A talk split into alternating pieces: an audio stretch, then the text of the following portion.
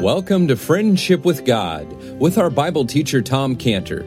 Today's message and previous messages can be listened to or downloaded for free at friendshipwithgod.org. Friendshipwithgod.org. You can also obtain free resources from Tom Cantor and view our online bookstore at friendshipwithgod.org or call us at 800 247 3051. 800 247 3051.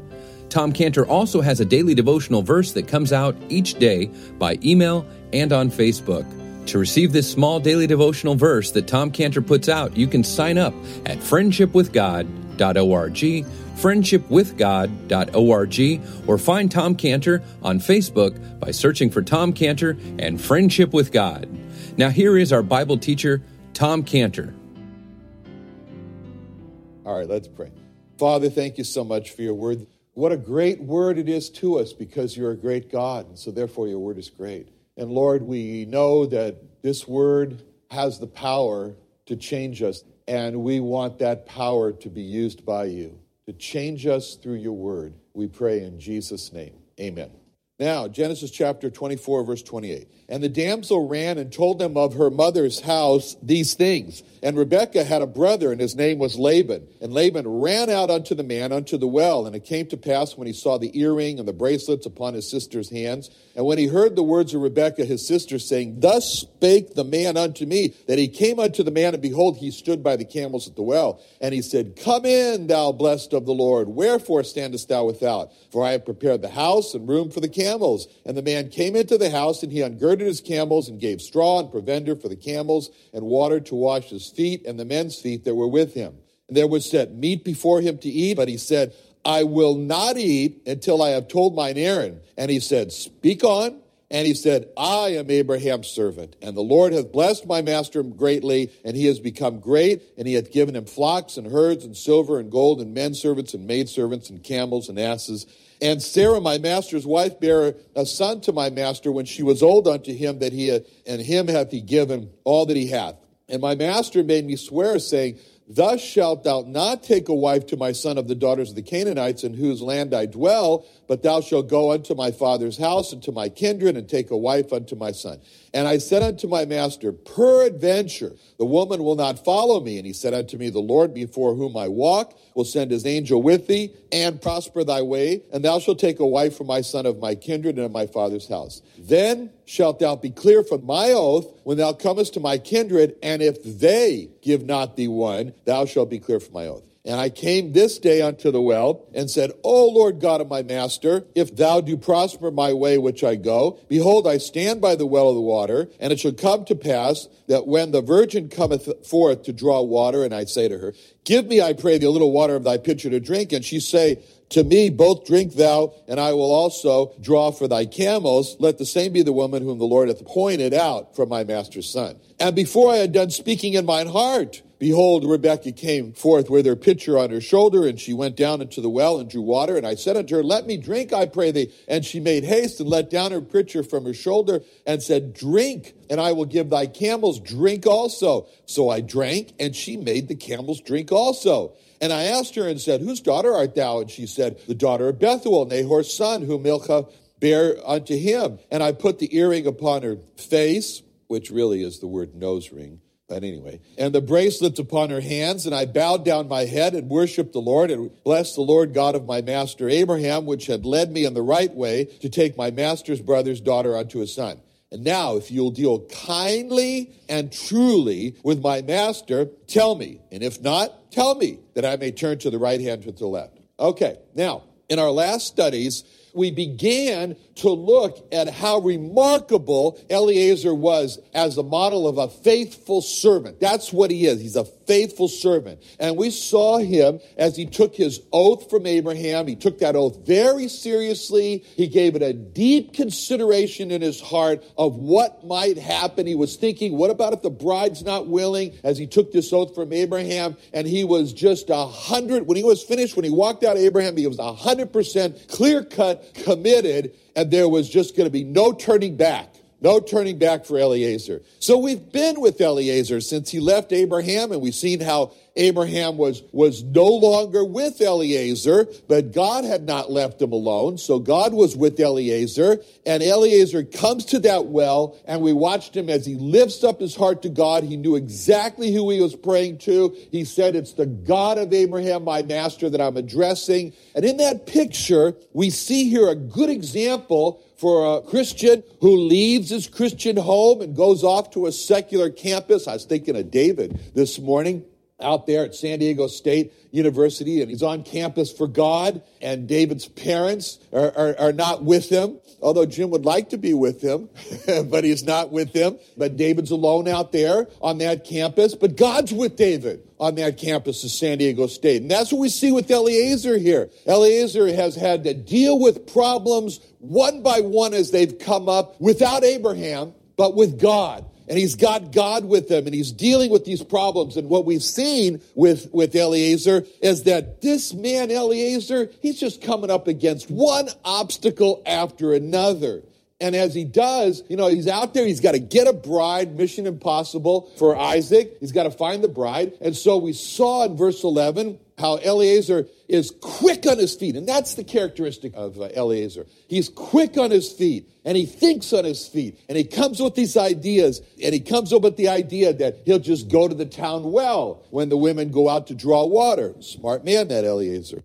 Then there was the obstacle when he got to the town well of being so out of place. He was the only man out there as the women came out to draw water. And so we saw in verse 12 how Eliezer again, he's quick on his feet and he cries out to God in verse 13 with his famous, Behold, I stand at the well prayer. Like, a, you know, you can say, Behold, I'm a fish out of water here. And the daughters of the men of the city come out to draw water. And so we saw in verse 14 how Eliezer, again, he's really quick on his feet here and he makes this proposal to God of how he's going to approach what his approach is going to be, how he's going to come to the candidate bride with his give me water to drink, and he's going to give the bride the camel test, you know? And if she offers to give water to the camel, then that's the gal. And so we saw in verse 15 how Eliezer had this obstacle of not even being able to finish his prayer when suddenly, you know, Miss Middle East appears, you know, beautiful Rebecca with this stunning beauty that he talks about, wholesome beauty.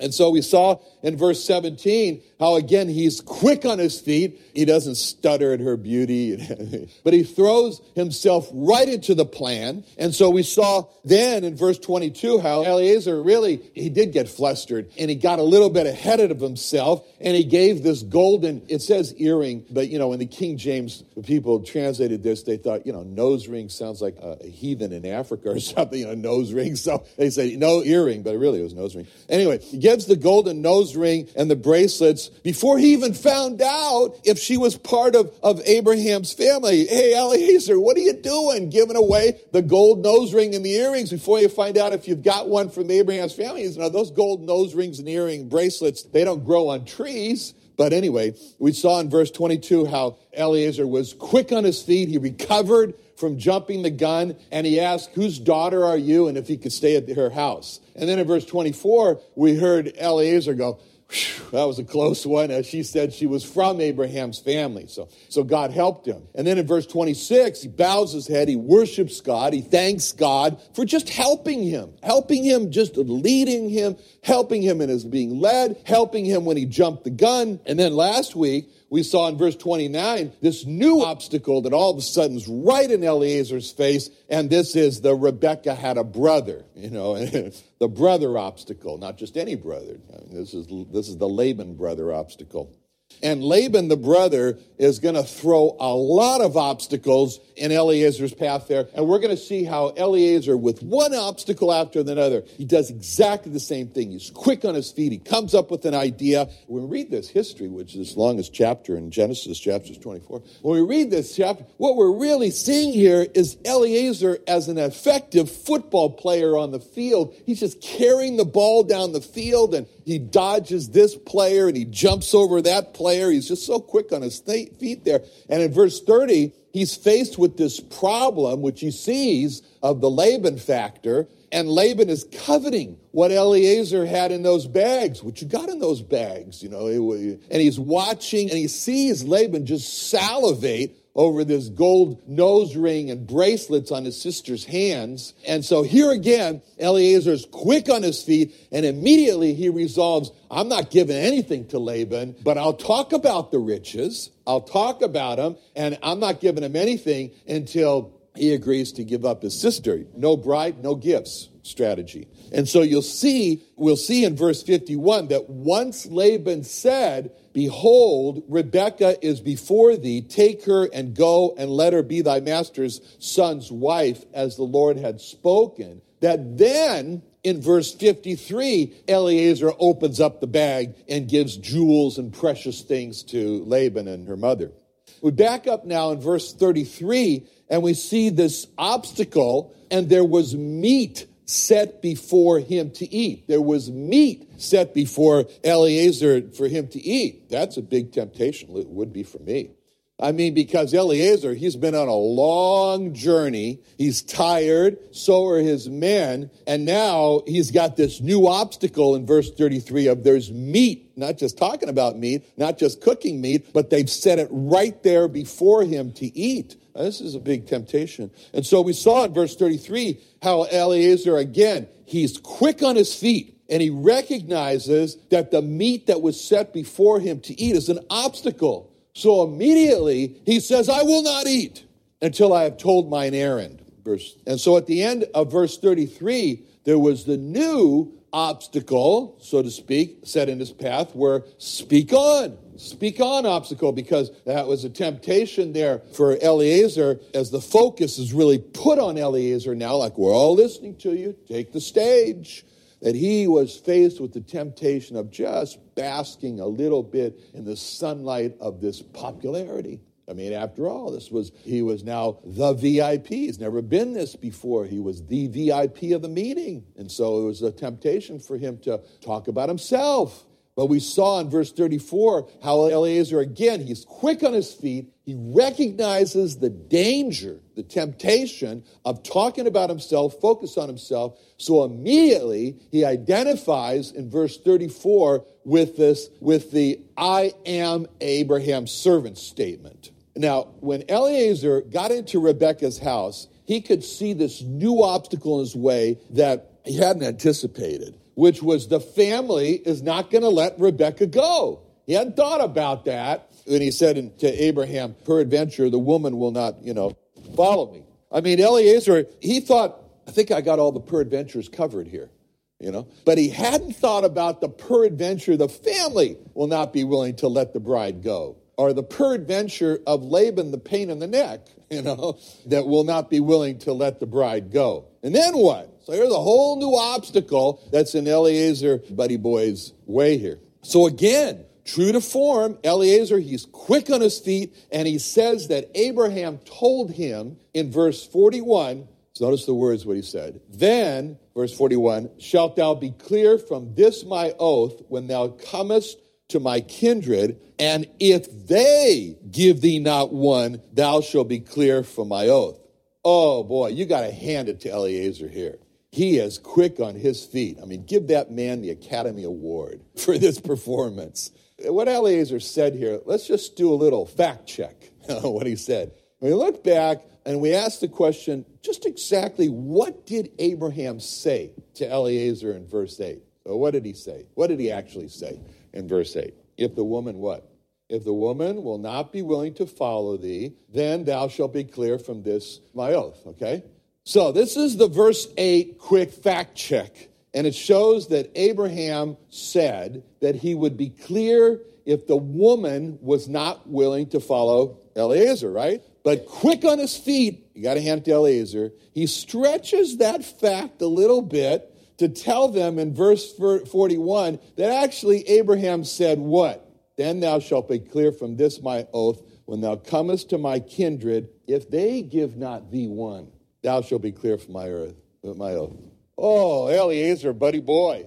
That's a little bit of a stretch from what Abraham was saying. You are clear if the woman is not willing. You're clear, but it didn't say anything about the family not willing. So I don't know if that holds up to the fact check. I'll leave that for you. We're going to hand it to Eliezer because he's so quick on his feet. So, why did Eliezer change the facts here of what Abraham said for him that would get him off the hook from being free from the oath? He's free and he's off the hook if the woman's not willing, which is what Abraham said to Eliezer, and then Eliezer fabricates the, this that he's free and off the hook if the family's not willing. He doesn't tell them that Abraham has said, Now don't you come back unless you have a bride, unless the bride's not willing to come because that would put him in a very weak bargaining position and he probably wouldn't get the bride. But Eliezer thinks if I tell them that all I have to do is go back to Abraham and say, you know what, the family wasn't willing, and then I'm free, I'm off the hook, no skin off my back, I'm ready to walk away without a bride, no problem. So, you know, just go ahead and tell me that you're not willing to give me the bride, and, and I'll leave with all my jewels and precious things, you know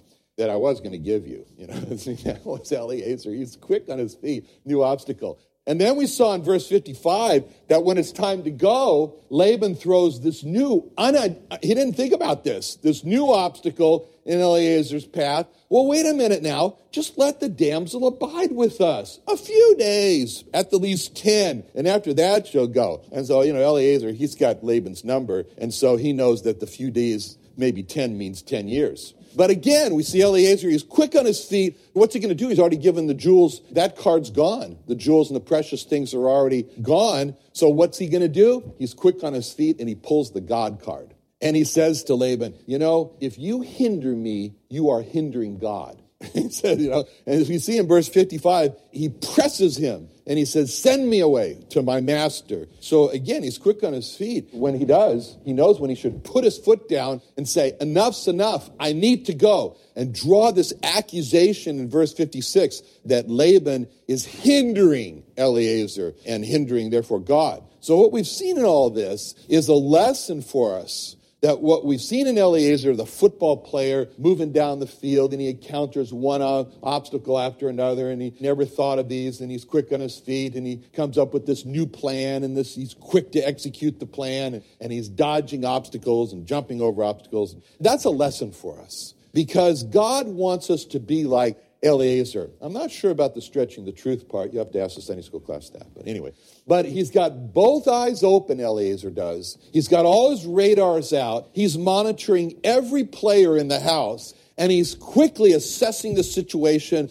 seeing the obstacles. He's thinking of new strategies. He's executing them, and God's helping him all along the way. And we may start out our day or some trip or some project, and we feel like you know, we're like the pioneers, Lewis and Clark. We're hacking out some brush, and all of a sudden there's this some, unexpected ferocious animal growling at us, or some unexpected swamp, or some cliff. And God is saying to us, Think, think what you're going to do, and then do it, and I'll help you. And the fact that after all these obstacles in Eliezer's way, that in the end, Eliezer actually leaves with the bride, that's miraculous. That's just really miraculous. All right. Verse 33 is really important when he says, I will not eat. And we can just picture this scene, as we said before wonderful meat set out before him. He hasn't seen this in a long time. He's so hungry, and yet he says, I will not eat. It shows here how Eliezer, as a servant, has this unrestrained eagerness to reach his goal. He's got this goal in mind, the goal that was given to him by Abraham get the bride and he's just he's got this eagerness that's not going to be restrained. He is focused. You know i was thinking about this and, and it reminded me of my stepfather. My stepfather was ezra goodman very gentile name ezra goodman.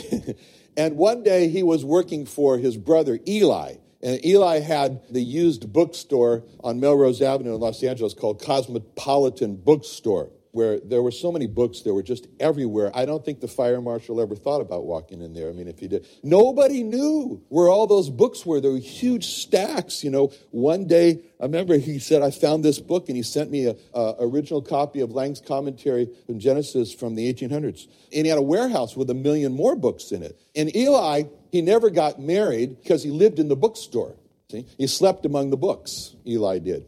And at night, Eli would just walk among the books and then he would learn where the books were. No wonder Eli never got married, right? He was the only one who knew where all these books were. So when customers came into the Cosmopolitan bookstore, you had to find Eli if you wanted to find a book. They were just raised, Ezra and Eli were raised among books because their father was a publisher, book publisher in Manhattan. And so they were just raised with these books. Ezra, my stepfather, was an author, he wrote books. So they loved books. Ezra was a very intense person. He was much more intense than his brother Eli. Eli was a little more laid back. But Ezra, when he got into a project, Ezra was just unstoppable. And Eli told me one time when Ezra decided to go and give a little help to Eli to organize some of his books in his bookstore, you know. And so they were working together, Ezra and Eli, and it got to be lunchtime. And so Eli says to Ezra, uh, as he says, I think we can stop and grab a bite to eat. You know? And then Eli told me how shocked he was when Ezra snapped back to him and said, No, Eli, we're not going to eat. He says, until these books have been organized. Eli says, Okay, okay, we'll just keep working, you know. so when they told Eliezer, you know, why don't you stop and grab a bite to eat here, all this meat, then like Ezra, Eliezer then snaps back in verse 33 with his famous, I will not eat statement. So both my stepfather and Eliezer. Anyway, the goal for them both was paramount. It was what was in their sight. It was, it was paramount. Food was not going to get in the way of the goal. They had this unrestrained eagerness to reach the goal. Nothing was going to get in the way. So Eliezer's offered meat. He says, I've got something more important now to do than to eat meat. With my hunger now, you might see me now just dive into this meat in front of me and like a hungry dog with a meaty bone, that's what you maybe think. But I'm just as intense and I'm just as diving in as that hungry dog with the meaty bone, but it's just not this meat. Does that remind you of some event in the life of the Lord Jesus Christ? I have meat to eat that you know not of. You might want to turn to it. John 4, 31 through 35, because it's the same thing. It's the same spirit here that we've seen with Eliezer and with uh, Ezra. And, you know, it says here in John 4, 31 through 35, it says, that, uh, you know, we know this passage here. John 4, is it the woman at the well, Samaritan woman, a woman who's lived a very sordid life, had five husbands, has a man now that's not even her husband. It's amazing. And he's so intent on this woman, as defiled as she is. He says, now at the end of speaking with her, the disciples said, You know, Master, can we grab a bite to eat? He says, In the meanwhile, while his disciples prayed him, saying, Master, eat. But he said, I have meat to eat that ye know not of. I have meat to eat that you know not of. In other words, he's saying, I will not eat, just like Eliezer. Therefore, said the disciples one to another, What meat? Hath any man brought him aught to eat? And Jesus said unto them, My meat is to do the will of him that sent me and to finish his work, which I think is what you were thinking of, Ken, when you were saying, you know, the Father's business. Say not ye, there are yet four months, and then cometh harvest. Behold, I say unto you, lift up your eyes and look on the fields, they are white already to harvest. So in, in this verse 31, when they say master eat, that's equivalent to Genesis 24 33, where it says, and there was meat set before him to eat. And then in verse 32, when the Lord Jesus says, I have meat to eat that you know not of, that's equivalent to Genesis 24, 33, where Eliezer says, I will not eat. And then in verse 34, when the Lord Jesus says, My meat is to do the will of him that sent me and to finish his work, that's equivalent to Genesis 24, 33, where Eliezer says, I will not eat until I have told mine errand.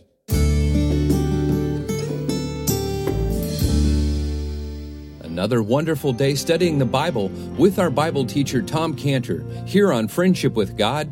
Don't forget that today's message and previous messages can be listened and downloaded for free at friendshipwithgod.org, friendshipwithgod.org. You can also go online to find free resources from Tom Cantor and our online bookstore at friendshipwithgod.org. You can also find Tom Cantor on Facebook, and you can also go to friendshipwithgod.org to sign up for his daily devotional verse. Now, Tom Cantor is also the founder of Israel Restoration Ministries. You can visit that website at israelrestoration.org. Or you can write Tom Cantor at P.O. Box 711 330, P.O. Box 711 330 Santee, California. That's S A N T E E, Santee, California 92071. Or you can email Tom Cantor at friendshipwithgod.org. Tom Cantor at friendshipwithgod.org. Or for more information about Tom Cantor and Friendship with God and Israel Restoration Ministries, call us at 800 247 3051. Tom Cantor, founder of Israel Restoration Ministries and our Bible teacher on the Friendship with God radio program, has created the Friendship with God Study and Reference Bible. It's a King James study and reference Bible with over 2,200 total pages, 13 and a half point large font, and has over 600 pages of Bible helps and resources. It has Hebrew root notations in the Old Testament and over 30,000 Bible column and inline scripture references. It also includes daily bread reading notations, a tour of the Bible's scripture journey, 12 custom made full color maps, and a full color 9 page History of Israel timeline map. Not to mention incredible concordance and the most popular Bible scripture references section, Bible reference help section, and hundreds and hundreds of other personalized pages from Tom Cantor to grow your friendship with God. It's printed on Finland thin paper printing technology and covered in a black lambskin leather cover with gold lettering. To order your Friendship with God Study and Reference Bible, go to our homepage on friendshipwithgod.org. Friendshipwithgod.org.